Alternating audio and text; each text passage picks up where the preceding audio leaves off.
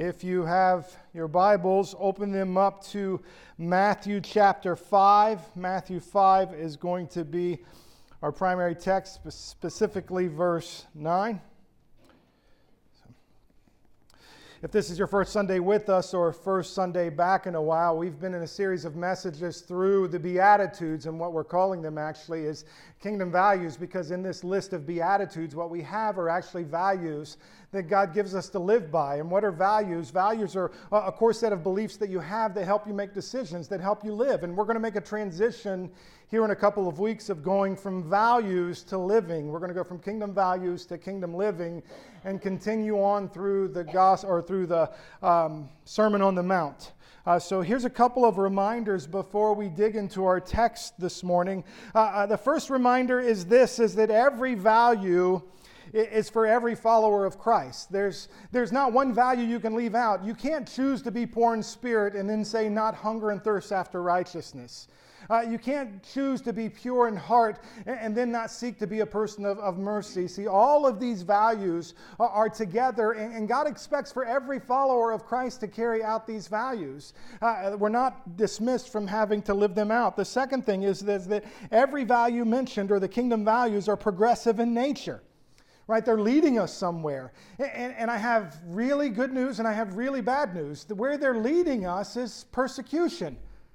That's, that's what they lead to. We're going to dig that apart next week and, and figure out the fact that, that when we're poor in spirit, that when we mourn over our sin, that when we hunger and thirst for righteousness, that when we seek mercy and, and being pure in heart, what that is really doing us, putting us in a position to be persecuted, the Bible declares.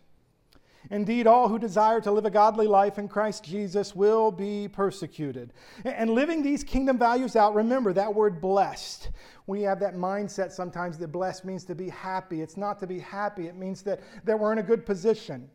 We're in a good position to glorify God. We're in a good position to earn a right to share the gospel with other folks. And so today, today's value, pretty simple. Verse 9 Blessed are the peacemakers for they shall be called sons of God. Let me pray for our time in God's Word. Father, thank you once again for your Word. May your Spirit grab us. God, may we understand exactly what you're calling us to do today. We pray these things in your Son's name. Amen. Peace. Peace is that answer that's often given, not anymore, but if you remember right, they would, they would have beauty pageants and, and they would put a microphone in front of one of the women and say, what's, what's your ultimate goal in life? I just want peace in the world. And so many people have this mindset like that peace is that ultimate carrot that's out there at the end of the stick that we keep chasing. Peace is something we dream about, something we long for, something we hope to have. Like, like many of you, April and I really have enjoyed watching uh, America's Got Talent.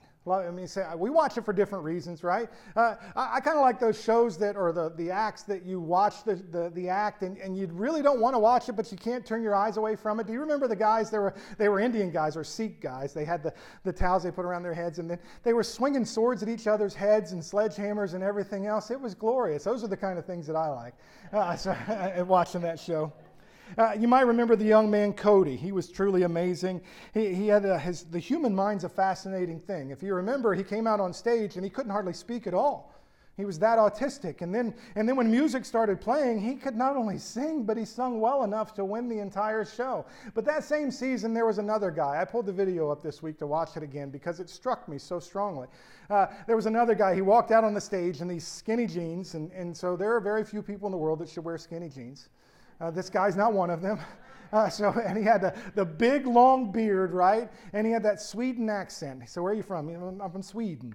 And so, but then he started playing his guitar and he started strumming it, right? And it's this beautiful melody coming out of that guitar. And, and then he sang these words Imagine there's no heaven. It's easy if you try. No hell below us, above us only sky. Imagine all the people living for today. Imagine there's no countries. It isn't hard to do. Nothing to kill or die for, and no religion too. Imagine all the people living life in peace. You may say that I'm a dreamer, but I'm not the only one. I hope someday you'll join us and the world will be as one. Imagine no possessions. I wonder if you can. No need for greed or hunger, a brotherhood of man. Imagine all the people sharing all the world. You may say that I'm a dreamer, but I'm not the only one. I hope someday you'll join us and the world will live as one. You see, there's something in that song, especially when a guy can really sing it well, that, that makes people tear up. As a matter of fact, uh, they were panning the audience and people were wiping their tears, and one of the judges had those fake tears as she stood up and clapping her hands. And it's just, I mean, a beautiful moment, right? But there's no truth in it. There's no truth in what was sung. I mean, sure, we want peace, but where does peace come from and how do we get it? And if we, if we put these ideas out there and live as though that these things are true and, and, they sound great and altruistic, right? Just imagine if we could all live as one. We, we can't. We can't. Take a look around. The peace that we celebrate today is gone tomorrow. One de- writer declared this Washington has a lot of peace monuments, they build one after each war. Another writer wrote these words that times of peace are just that glorious moment that everyone stops to reload. And it's truth. Just turn on your news right now. The world is waiting for another war to break out. And we don't have to turn on news to understand that. Many of us, all we have to do is look within our own hearts and our own souls and in our own homes, right? Marriages struggling to hold on, family relationships that are broken, mental and emotional issues like never before, school shootings and the constant threat of them happening. It seems as though, and we, we know this to be true right now, that we're one decision away from one madman, either across the country or one madman in our own country, starting World War III. Peace. Can we have it? Is it possible for us? Why is there no peace in the world? Two primary reasons.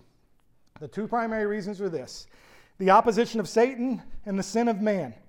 So, Jesus, at the beginning of his ministry, declares that one who will be a peacemaker is one who will be in a good position to glorify God. And so, when I hear things like that and I read things like that, I start asking questions of the Bible and, and, and trying to get an understanding for myself. And so, these are some of those questions What is peace? What keeps us from peace, and how does one become a peacemaker? And what's the reward for a peacemaker? Uh, this morning, I'm going to attempt to answer those questions for us. First, the meaning of peace. Many define peace as the absence of conflict. And that sounds good, right? It's just if we don't have any conflict, we're at peace. Here's the problem Do we think that Jesus intended for us to live lives that are free from conflict? And some people, yes, he did. He intended for us to live that way. And there are many who live that way. We're fearful of causing discord in the home, we're fearful of causing discord in the workplace, we're fearful of causing discord in our, in our country. And so, what we do in order to keep the peace is that we stay silent, good little boys and good little little girls, not pushing what God's word calls for us to do. See, peace, the meaning of peace is not the absence of conflict. Just open up your Bibles in Matthew chapter 5, verses 38 through 42. We'll dig them apart in this series of sermons next, but, but we know that Jesus is not saying it's the absence of conflict. He says, if, uh, you know, an eye for an eye and a tooth for a tooth, man, that doesn't sound like peace, does it? He also says if anyone slaps you on the right cheek, turn to him the other. That sounds like, you know, just avoiding conflict. If anyone would sue you to take your tunic, let him have your cloak as well. If anyone would force you to go one mile, go with him two. Understand this that Jesus is not talking about the absence of conflict here. What Jesus is actually talking about here is suffering for righteousness' sake. It's all tied together. When we live out these values, persecution comes into our lives. And as a matter of fact, you don't even really have to do that. Just look at the life of Jesus himself. Did he avoid conflict at all costs? No. Jesus was the very one who walked into an establishment of religion and started flipping tables over because people were turning the worship of God into a money making venture. Jesus didn't avoid conflict. Jesus was the one himself. I, I love this thought, right? Uh, imagine all these religious leaders in their garb walking up to you, right? And, and then you know what Jesus did to them? Hey, you guys are a brood of vipers. You're hypocrites. You're whitewashed tombs. When people listen to you, you make them twice the son of hell as anyone else. Does that sound like a person who is trying to avoid conflict at all costs for the sake of peace? No. He's, he was not that. And friends, I don't believe that God calls for us in the church today to live with this mindset that says peace is avoiding conflict. Because when we live our faith out, bad things happen. They do on this earth. Don't take my word for it. Jesus declared, Do not think that I've come to bring peace to the earth. I've not come to bring peace to the earth, but a sword. For I've come to set a man against his father, and a daughter against her mother, and a daughter in law against her mother in law. And we laugh at that last one, thinking that's not very hard. Think about it. So, when Jesus thought about peace, what did he have in mind? Pastor and author John MacArthur wrote these words about this text. As God sees it, peace is far more than the absence of something. Man, I think we've really got to grasp these words, church. It's not the absence of conflict. He goes on, it is the presence of righteousness. Doesn't that make much more sense when we think about what Jesus declared? Blessed are those who hunger and thirst for righteousness, for they will be filled that causes right relationships. Peace is not just stopping war, peace is creating righteousness that brings enemies together in love. And when we put that together with the rest of the kingdom values that we've been digging through as a body of believers, what did he say? Remember, we're poor in spirit because of our sin. It's because of our sin that we're poor in spirit. And because of that sin, we mourn over that sin. And that mourning leads us to a point where we repent. And we know what the Bible says that godly repentance produces in us a salvation and leaves us with no regret. We know what God's word says there. We have an understanding that our gift of life, our power to overcome sin, is only from Christ. And so we live within the meekness of that understanding, understanding that we have to rely upon God for everything. This will cause us to hunger and thirst after righteousness. And this righteousness will lead us to a place and to a point where we're people of mercy. Now, think about it. After all, right? When we run our lives through the sift of grace, we understand what God has forgiven each and every single one of us of. And we come into contact with other people who are sinners. How do we live? With mercy. And from that place of mercy, what we also understand is that we seek a purity of heart, realizing that we're never going to get there. But we always chase that purity of heart because we know that's what will ultimately lead us to see God. And from that standpoint, man, he goes on to be a peacemaker, to be one who seeks to give peace. So we, we started in brokenness, we restored in grace, we seek righteousness, and we seek to lead others to that same place of righteousness. It, it's important for us to understand uh, that one, that the message or uh, the maker of peace, to understand who the maker of peace is. There was a couple who were standing in a divorce court with their young son in the same room and they were standing up arguing over the results of the divorce and the son was heartbroken and so he, he does something extraordinary. He walks over and he grabs the hand of his mom and he grabs the hand of his dad and he just begins to pull them together and they ultimately grab hands. And isn't that what jesus did for us? He, he took the hand of a sinner that was separated away from god. And he took the hand of god and he pulled them together on the cross. He's the ultimate maker of peace. And the Bible is bookended with this peace. It opens up with the peace in, the Garden of Eden, and it ends with the peace at the heavenly throne of God. And Adam and Eve, they were created at peace with God. Now, think about this moment. The Bible tells us that they walked with God. They had open fellowship with God. They had perfect peace with one another uh, and a perfect relationship with the rest of creation. So remember, what did I say earlier? Where does the lack of peace come from? The opposition of Satan and the sin of man.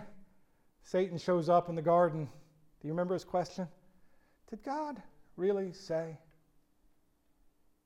you may not even eat of any fruit. No, no, God didn't say that. He, said that, that we can't eat of the fruit or, or, or touch it. And when Eve said those words, touch it, Satan knew he had her.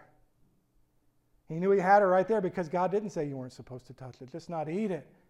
And then Satan got in into Eve's head, and he got Eve to begin to question God's word. Well, God didn't actually say that. Then he got Eve to question God's judgment. You'll not surely die. And then he got Eve to question God's goodness. God knows that when you eat of it, you'll be like him, knowing good from evil. And so what happened?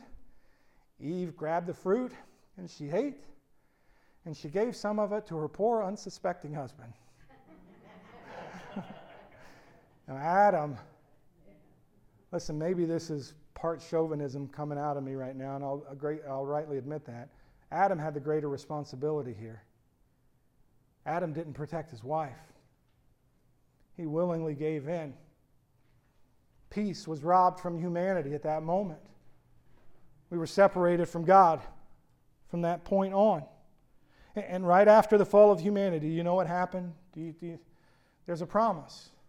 God makes a glorious promise to restore peace.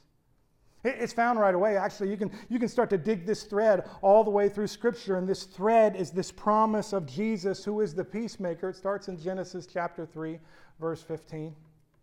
I will put enmity between you and the woman, and between your offspring and her offspring.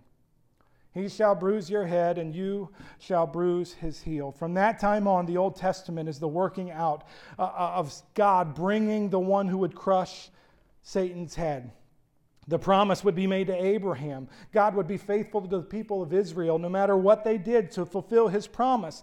At the beginning of Matthew's gospel, he tells us uh, this message that the angel spoke to Joseph Joseph, son of David, do not fear to take Mary as your wife, for that which is conceived in her is from the Holy Spirit. She will bear a son, and you shall call his name Jesus, for he will save his people from their sins. So, Jesus is the fulfillment of that promise made by God. Jesus is the fulfillment of the one who would crush Satan's head. Jesus is the fulfillment of Genesis chapter 3, 12, verses 1 through 3, who would be the seed of Abraham that would be the blessing to all people. Jesus is the fulfillment of 2 Samuel chapter 7, when God spoke to David through the prophet and said, I'm going to build a house for you that'll last forever. Jesus is the fulfillment uh, of giving the Spirit that we get in Jeremiah chapter 31, verses 31 through 34, where God would place upon the hearts of all men the law of God. He's the fulfillment of that peace. So, Jesus, God in flesh, He came to the earth to live a life that we could never live, to die a death that every single one of us deserves to deserve to die, to be put in a borrowed tomb, but resurrected from that tomb, giving us eternal life and ascending into heaven with that promise that one day He's going to come back to take us to be where He is at, to be at peace with God. Colossians chapter 1. He is the image of the invisible God, the firstborn of all creation, for by him all things were created in heaven and on earth, visible and invisible, whether thrones or dominions or rulers or authorities. All things were created through him and for him. He is before all things, and in him all things hold together. And he is the head of the body, the church. He is the beginning, the firstborn from the dead, that in everything he might be preeminent. For in him all the fullness of God was pleased to dwell, and through him to reconcile to himself all things, whether in heaven, on heaven or in, on earth in, or in heaven, making peace by the blood of the cross. If peace is the presence of righteousness, and we know our sin is what separates us from God, then we also have to understand that Jesus is that ultimate peacemaker, not by avoiding conflict, but by running headlong into conflict for us, the conflict on the cross. I love 2 Corinthians. Is it 1 Corinthians 5 or 2 Corinthians 5 21? It's going to, it's going to be up here on, on the screen. For our sake, for us, he made him who knew no sin perfectly righteous to become sin for us so that in him we might become or be the righteousness of God. He's the ultimate maker of peace. So, however, those who have been called upon, who have called upon Jesus of Lord as Lord, we've been left here, we have been left here with a purpose to be messengers of peace. That's what Jesus declared. Blessed are the peacemakers, for they shall see be, be called sons of God. So, one thing has to take place. Before we can be a peacemaker, we have to be at peace with God. And we have to be there. I would imagine that many people have been on an airplane. Um, so, my first flight on an airplane was I was 17 years old. I was leaving for Army basic training on July the 18th of 1990. Uh, so I got dropped off at the Columbus airport, and, and, and, I get on this airplane, and it's scared to death, right? Just a, just a Columbus City kid, no money to ever go anywhere on vacation. I'd never really hardly even been out of the state. Uh, and so I'm get on this plane, and, and as soon as the flight attendant came up into the middle, right, and they gave this safety briefing, I was locked onto every word. Right, I'm following along in this little pamphlet that's in front of me, and I'm looking back and forth at, at them. And they even mentioned the, the life raft under the seat, and I felt underneath the seat to find this life raft. And, and listen, I was flying from Columbus to Indiana. I don't know of anybody's of water that that life raft was going to work with, but I wanted to know where it was at. So, and, and, something else I did in that, in that flight is uh, I paid attention to the flight attendants the whole time because I figured this okay, once they get scared, I'm getting scared. so they were, they were calm the whole time. But do you remember the whole thing, the whole spiel about the, the oxygen mask? And I mean, if things get horrible and we're all about to die, they don't say that, but that's how I hear it.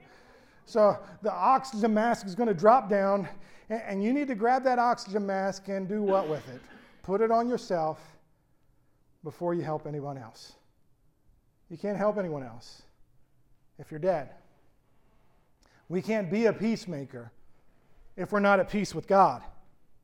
And so, in order to be a peacemaker, that's where it starts. And so, here's the question How did you enter the room this morning? Are you at peace? Are you at peace in your life, in your marriage, in your relationship with others? Perhaps you walked into the room this morning and you walked in the room tired, right? You're tired of the fight. Tired of the fight of trying to hold everything together. Tired of the fight of trying to pay bills. Tired of the fight of being the one that lets conflict happens so that you try to keep peace. You know why we lose most of the battles we lose? Because we get tired. We're just ready to give up. That's why God's word is so powerful. I read the verses last week. Jesus declared, Come to me, all who labor and are heavy laden, and I will give you rest. Take my yoke upon you and learn from me, for I am gentle and lowly in heart, and you will find rest for your souls. For my yoke is easy and my burden is light. The reason, friends, here's the reason. The reason we are at war with God, I don't want to I don't want to sugarcoat this, is maybe you're not in Christ. Maybe you haven't grabbed the oxygen mask yet and you, have tried to work things out on your own. You're trying to do everything possibly you can do. Uh, I'll do this to, to get right with God, or I'll do that, or I'll make this promise with God. And, and then it just keeps coming back to that same old well that's dry, or that, that treadmill that never gets you anywhere. And you just say, you know, I'm just, I give up. I'm not trying anymore. Friends, if you're there, today's a day that you need to make a decision to be at peace with God. The Bible tells us that, that God loved us enough to send his only son to die for us, to be in right relationship with him. And before you take the next step, you need to have that right relationship with God through Christ. Do you understand that your sin has separated you from a holy God? Are you willing to repent today and to confess Jesus Christ to be the Lord of your life? Are you willing to submit yourself to Christian baptism? Are you willing to allow God's Spirit to flow in and through you to help you live out those battles and those things that you're currently tired from right now? You, you can't help others find peace until you have peace. In, in Romans chapter 4, Paul used Abraham as a picture of faith, not to make us concentrate on Abraham, but to get our focus on Christ. Paul has made the argument through the letter that he wrote to the church in Rome uh, that, that he says Abraham was credited righteousness from God. See, what does that mean? That Abraham, in and of himself, wasn't righteous. That God had to credit him with righteousness, put it on his account. I love what Romans 4 says, but the words, it was counted to him or credited, were not written for his sake alone, but for ours also. It will be counted to us who believe in him who raised from the dead Jesus our Lord. So, are you at war with God today? The good news is, is that you can leave here at peace. You can. I love the very next words of Paul. Therefore, since we have been justified by faith, we have peace with God through our Lord Jesus Christ.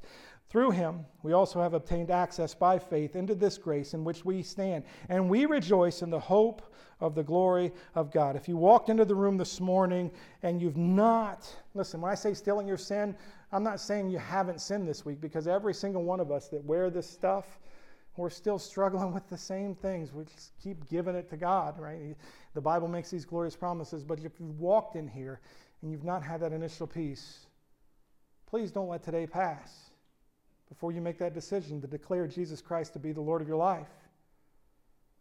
Listen, I could really stop right there, and that's the most important thing. Some of you are like, okay, please do. I can't, it's in my contract.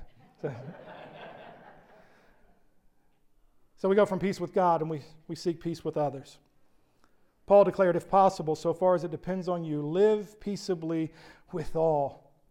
Peace with others will mean that there are times, and here's what's important. You've really got to grasp this fact. Uh, so you, might, you, won't need to take notes here. Kind of that old Bob Newhart video. Remember the Saturday Night Live, and the woman wants to take notes. It's really, it's just, you know, two words he says, just stop it, you know, but he, you might not need to take a note. If you really want peace, sometimes you have to admit you're wrong. You have to.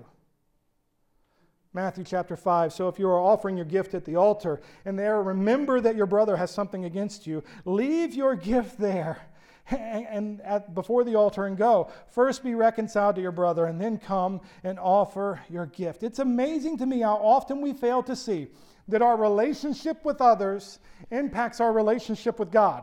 We fail to see that so often, right? We think we can keep this relationship up here with God and that everything's going to be okay, and then we can hate our brothers and sisters. You can't do it. It's not possible. God doesn't honor worship that doesn't seek to reconcile with humanity. Right? And when you think about it, it's sad. We find so many things to divide over. And as going back to that Bob Newhart video, stop it. Stop. Admit you're wrong. Peace with others will mean that you have to forgive someone who has wronged you. The Bible declares, Let all bitterness and wrath and anger and clamor and slander be put away from you, along with all malice. Be kind to one another, tenderhearted, forgiving one another. What's it say? As God forgave you. Man, I'm not saying forgiveness is easy. It's not. There's nothing easy about forgiveness. Here's what I am saying forgiveness is commanded. You don't have an option. There's no plan B for this. Jesus himself, for if you forgive others their trespasses, your heavenly Father will also forgive you. But if you do not forgive others their trespasses, neither will your Father forgive your trespasses. Man, that's a hard truth to swallow. I, I remember what it was like to start going to church, sitting right over about here in this very building. Start hearing people talk about things like this. Darren was the preacher here at that moment. And, Darren, he would, he would talk about these things, and, and I'm sitting there listening to Darren, and he, he, he, he might have even preached something similar to this message because I remember seated right here thinking, all right, brother, you're telling me I have to do this. You have no idea what I've been through. You have no idea the amount of pain that I've lived with. You have no idea how much my dad deserves the fires of hell, so don't tell me to forgive someone. Man, I've been there. I know what it's like to carry that around. I'm also here to tell you that the Bible says, the Bible says that if you're not willing to forgive, you won't be forgiven. And then I put that along with another principle that I learned from God's Word. You know what that principle was? The one who does the forgiving is the one who does the bulk of the work. Right? Don't we know that to be true already? It's not like that we brought our sin to Jesus and said, All right, Jesus, here's my sin, but here's my great faith to you. No, Jesus is the one that did the bulk of the work. He died upon the cross for our sins. And we get into God's word and it says, listen, if you're going to follow me, you have to forgive. Peace with others will mean that we have to love those who have hurt us and that we will have to give forgiveness to those who have wronged us and even wronged us greatly. And I've learned one other thing. Do you know? Do you know that when you forgive someone that way, you're the one that's freed from the prison? Not them. You are you actually not only have peace with God there, you get this peace within yourself that gives you an ability to have peace with others. Uh, not endorsing everything from Martin Luther King Jr., but he wrote these words. To our most bitter opponents, we say, We shall match our, your capacity to inflict suffering by our capacity to endure suffering. We shall meet your physical force with soul force. Do to us what you will, and we shall continue to love you. We cannot, in all good consciousness, obey your laws, unjust laws, because non corruption with evil, non cooperation with evil is as much moral obligation as cooperation with God. Cooperation with God. Throw us in jail, and we shall still love you. Bomb our homes and threaten our children, and we shall still love you. Send your hooded perpetrators of violence into our community at midnight and, beat us and leave us half dead, and we shall still love you. But be assured that we will wear you down by our capacity to suffer. One day we shall win freedom, but not only for ourselves. We shall so appeal to your heart and conscience that we shall win you in the process, and our victory will be a double victory. Why? What does the Bible say? Love God, love people. After seeking our own peace with God and seeking peace with others, we need one more thing. We need to lead others to peace with God. This is the ultimate purpose that we've been left here as a body of Christ. And as we look around our world today, it's clear that we're running further and further away from God. Why? Do you remember the two reasons at the beginning? Satan and sin. We're running further and further away from Him. And Satan's work has not changed, it has remained the same from the very beginning of time. Question God's word. And once we begin to question God's word, here's what he does he slips in and then he begins to divide the family unit. And as the family unit's divided, we start hating one another, bickering, separating, doing all of these things. And before you think anything, I know I've been there, I've done it myself. And then after we divide, in our homes, you know what happens after that? He gets us to divide within our bodies of Christ, the church. And in the church, we start dividing over silly things, man. We start dividing over what we're going to sing. We start dividing over the kind of clothes the preacher wears. We start dividing over if we sit in chairs or pews. We start dividing over how long the church service is. We start dividing over all of these things that when we stand before God, right, when we stand before God, we're not going to be able to say, well, God, I didn't like what they sung, or I didn't like how the preacher talked, or I didn't like what the preacher wore. And what about me? God's going to say. So then he divides the church. And, and once the, the home loses its power and the church loses its power, what else happens? The community loses its power. And in the community, we start arguing over silly stuff. We get on our Facebook pages and we start complaining uh, when a new restaurant comes in, well, we don't need another fast food place, or we don't need this, or, or who needs to do this, and all of this stuff we're dividing over. And then when we divide in our communities, we divide in our nation. Man, look at our world. Look at us right now. To vaccine or not to vaccine, to mask or not to mask. Right? Well, that's there. And here's the mistake that we in the church have made. Listen, this is not going to be comfortable. It's not. Before I say the next words I'm about to say, I'm going to hold both hands up and say, I'm guilty. I'm guilty. In the church, what we have done is we've placed our hope in political parties. And we believe if we can just get the right political party in power, then everything will be okay. And I, and I don't care if you're for the elephant or the donkey, I don't care. If we can just get our political party in place and everything will be right with the world. And so then the election cycle comes around, and what happens? We're, we're coming off the failed promises of the donkey or the elephant, depending upon which your opposition party is. And, and then we get fired up and we listen to the promises from our political opponent that represents the elephant or the donkey, or proponent that elephant represents them. And, and then we cast our vote for our political party. And you know what happens? Their promises don't come true either. They don't. And as a nation, we spent so much time as Christians, as followers of Christ, investing so much time believing that if we can just get the elephant or the donkey in office, then all will be well with the world. Think about that for a moment. It's useless. We've seen it. And instead of spending so much time in the church, listen, I'm not saying not to vote because I, I vote every time I can. I have strong convictions about what should be taking place with politics. Very strong convictions. I believe as a follower of Christ, we have a moral obligation to walk into a ballot box every time we get the chance to, to speak our voice. That's part of being salt and light. But once we cast that vote, rather for the uh, donkey or the elephant, once we cast that vote, we don't trust the donkey or the elephant because we follow a lamb. The Lamb of Christ who's come to take away the sins of the world. We spend more time defending our political opinions than we do sharing the gospel message of Christ. We've got, we've got to get back to this understanding. So, church, the hope of the world is not found in a clean environment.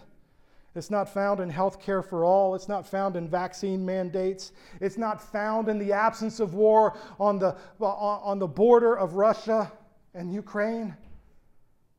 It's not found those places. Peace is found with Christ.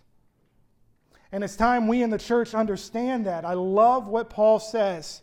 For I'm not ashamed of the gospel, for it is the power of God for salvation to everyone who believes, to the Jew first and also to the Greek. For in it the righteousness of God is revealed from faith and for faith, as it is written, the righteous shall live by faith. Do we believe? Do we believe the truth of that message? Do we believe it? Do we really believe it?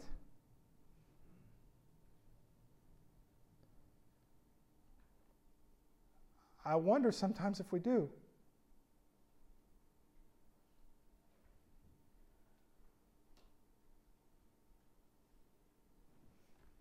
Because if we did, we'd give everything for it.